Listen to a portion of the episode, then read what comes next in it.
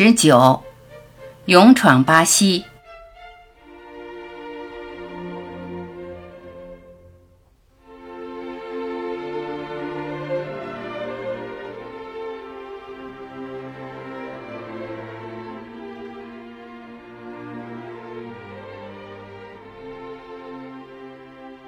漂洋过海到了巴西，如戏剧演出刚拉开序幕。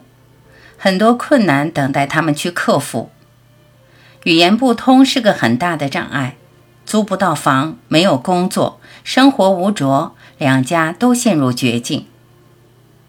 郑民全家远渡重洋，闯荡巴西，困难重重。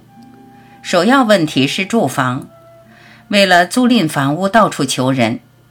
山穷水复疑无路，柳暗花明又一村。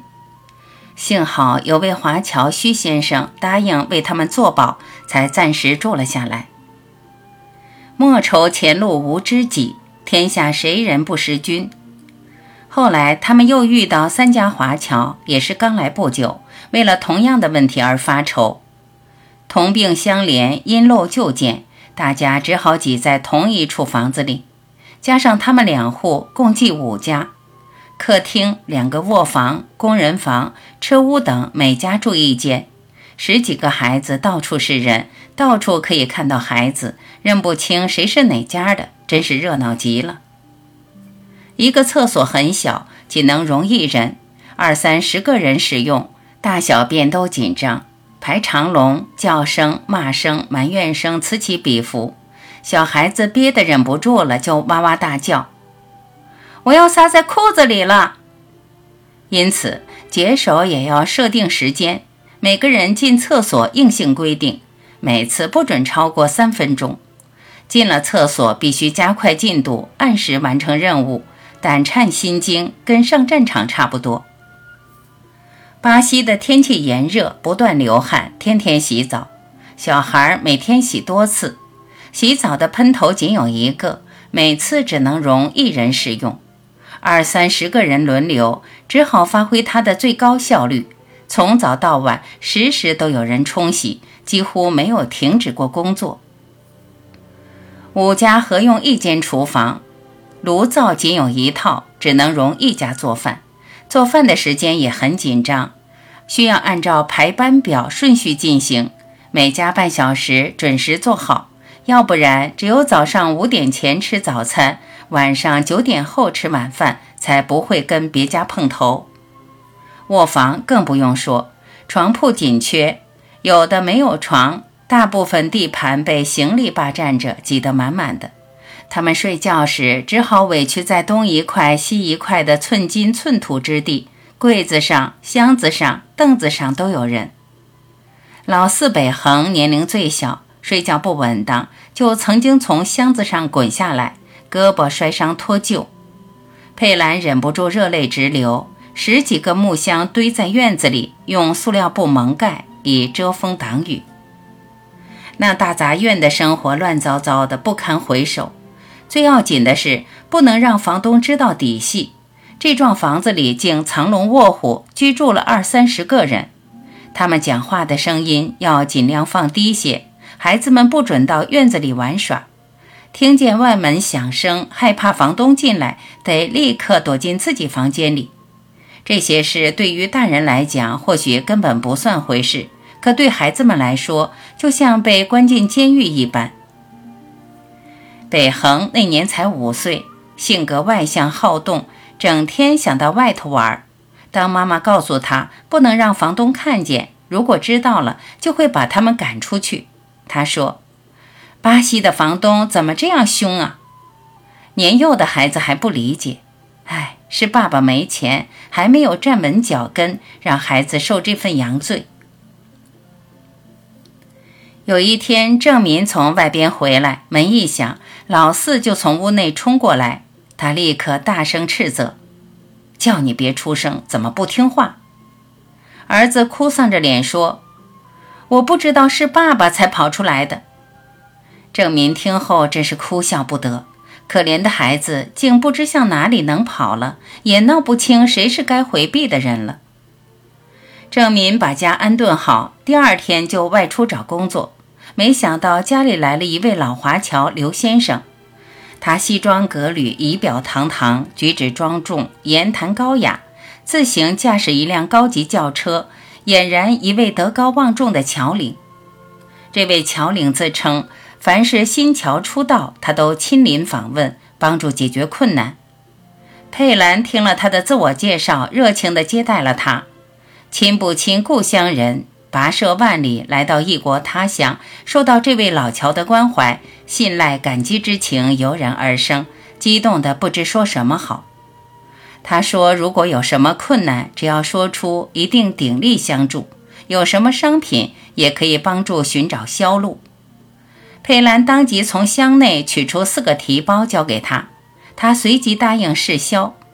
晚上回家后，虽然工作无着落。但听佩兰讲述老乔领来拜访之事，也喜出望外。两天以后，刘先生带来一个信封，内装三十二美元，亲手交给佩兰。临走还说，如果需要，还可以继续帮忙。这句话说到他俩心坎里去了。郑民算着这些提包可以增值八倍，如果能如数卖掉，就可以把旅费全部收回。如能利用得好。他们就很快站稳脚跟，踏上坦途，告别一时的贫困了。这些好梦激励着他们，于是佩兰日夜加工，把剩余的一百九十六个提包缝制出来，托刘先生推销。刘先生爽快地答应，把提包全部带走。他们天天等，夜夜盼，望眼欲穿。一周、两周、一月过去了，始终不见刘先生的踪影。更不见送钱来了，才知道上当受骗了。郑民的美梦因被骗破灭了，他们一家连吃饭都困难了，一家人变得烦恼沉闷。目睹时间，佩兰也失去笑容，愁眉苦脸，闷闷不乐，终日一言不发。杨正民非常不忍，工作还没有着落，食物不足，孩子们常喊肚子饿。他们强行压抑着内心的焦急，不断地寻找各种机会。勤俭度日，没有过不去的火焰山。他终于发现一线生机，暂时可以解决全家的生计。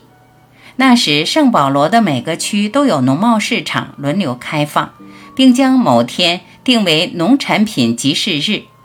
到了这天的清晨，农民就把青菜、水果、肉蛋等运到市场。按批发价直接卖给用户，交易时很是热闹，买卖数量很大。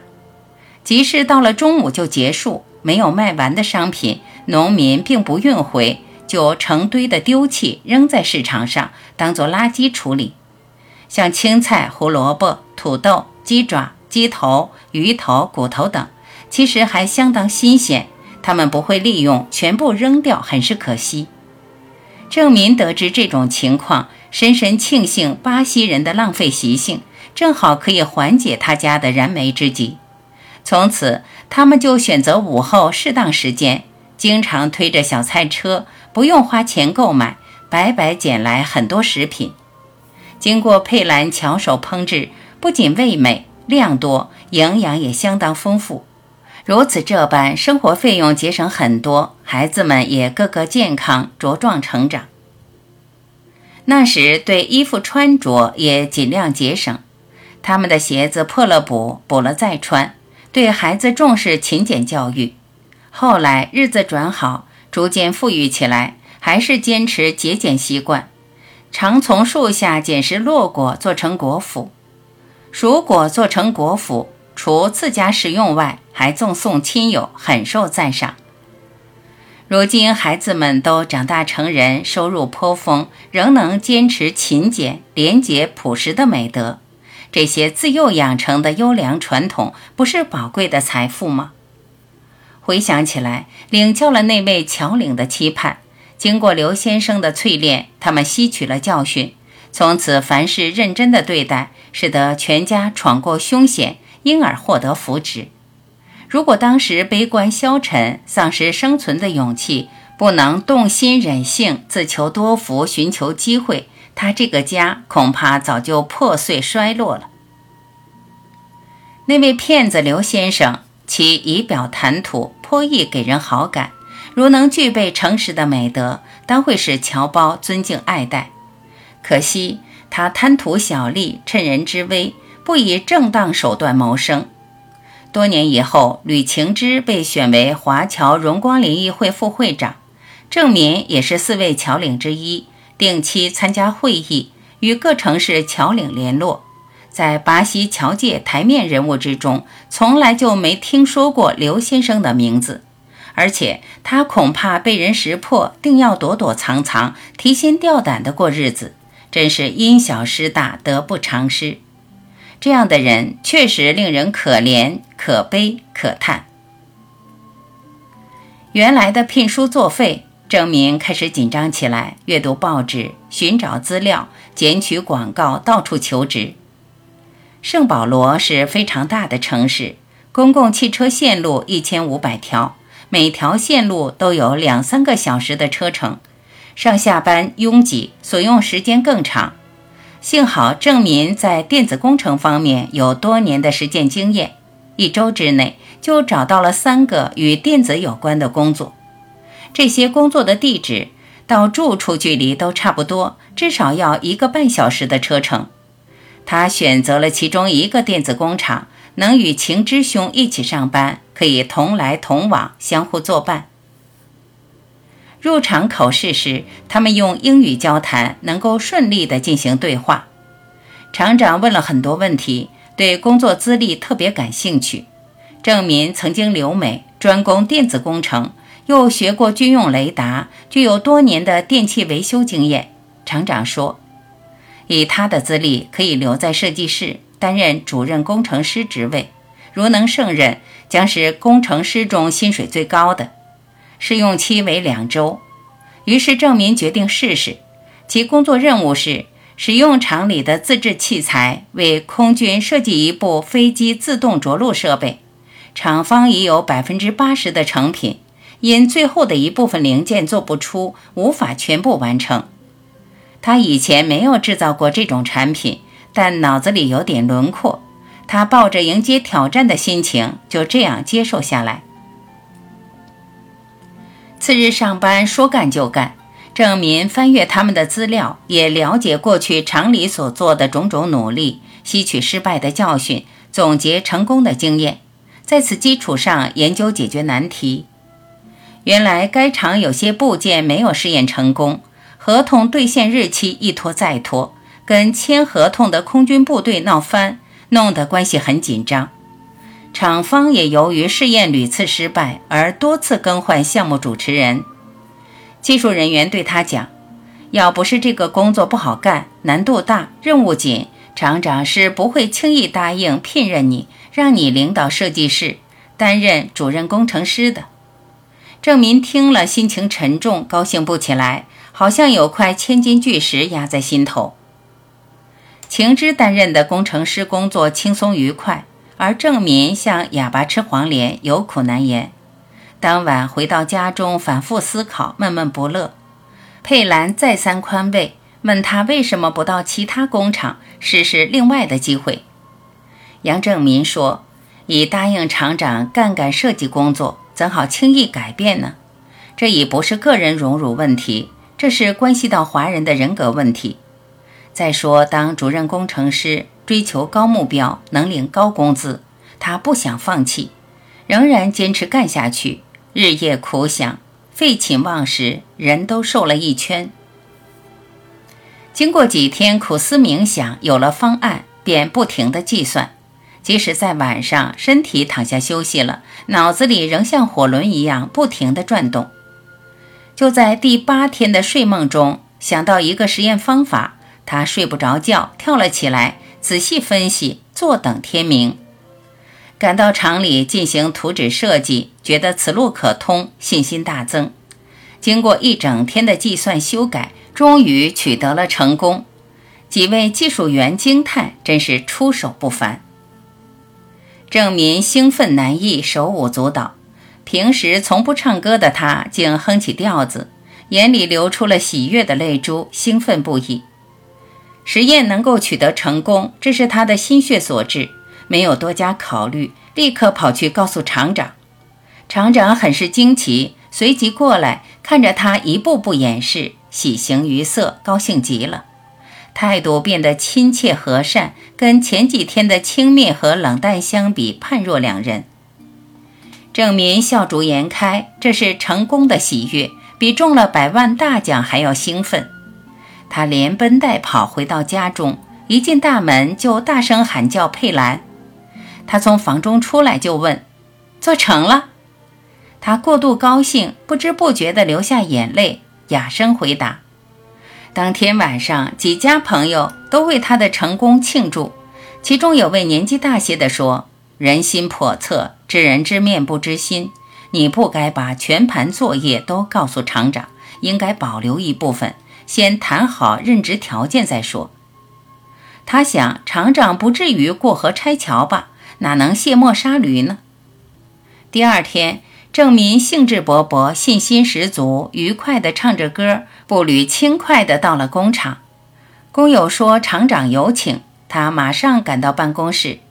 谁知厂长脸色变化，跟昨晚的态度大不相同。他说：“你设计的东西很普通，身为主任设计师，这不算什么稀奇。”什么？郑民好像没有听懂他的话。厂长的态度为什么变得这样快呀？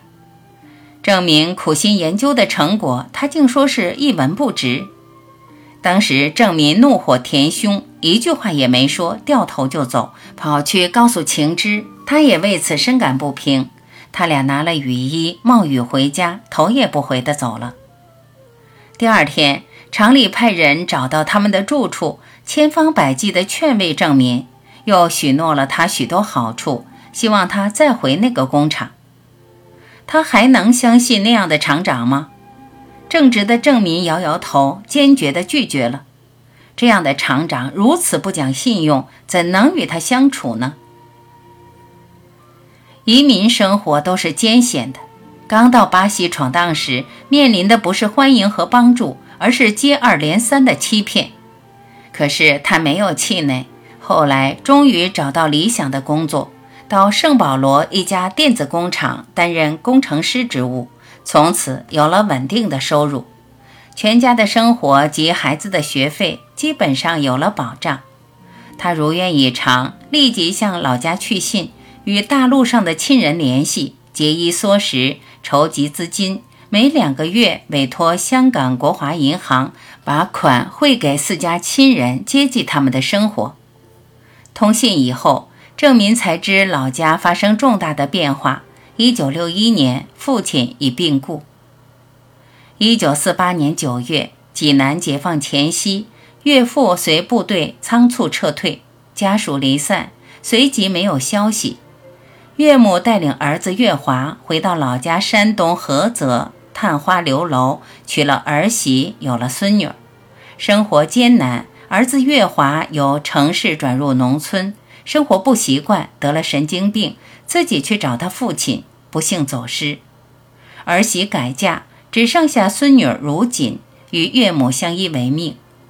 岳母因岳父没有音讯，婚姻的不幸，儿子的失踪，儿媳的改嫁，女儿佩兰没有消息，文革冲击使她的神经受到过大的刺激，得了老年痴呆症。接信以后。佩兰忧心如焚，感念而泣，很为父母揪心。悠悠岁月，茫茫大海，两地遥遥数万里之间隔，并没有阻断母子之情。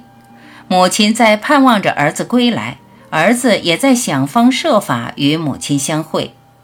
郑民说：“每思及母亲，自己都有锥心刺骨的疼痛，每每泪下不能控制。”他的音容笑貌虽已模糊，但他的处事箴言犹如指路明灯，却不能忘记。每当我面临生死存亡、是非善恶的重大抉择时，他给我信心和勇气。在脆弱无助、贫病交加、困顿难耐的苦涩岁月里，他给我意志和力量。在我出生入死、命悬一线的危险时刻，他给我毅力和胆量。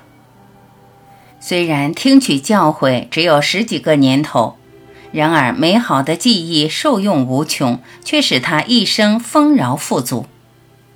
一九六六年，中国大陆发生了文化大革命。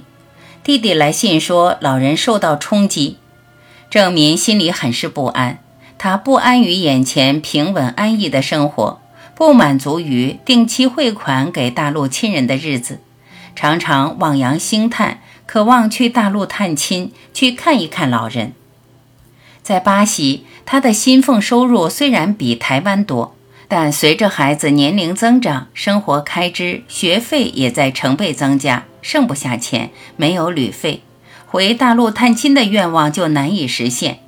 按当时的积累水平计算，即使再拼干十个春夏秋冬，也难于筹足往返路费。这三千六百五十个日夜怎么熬啊？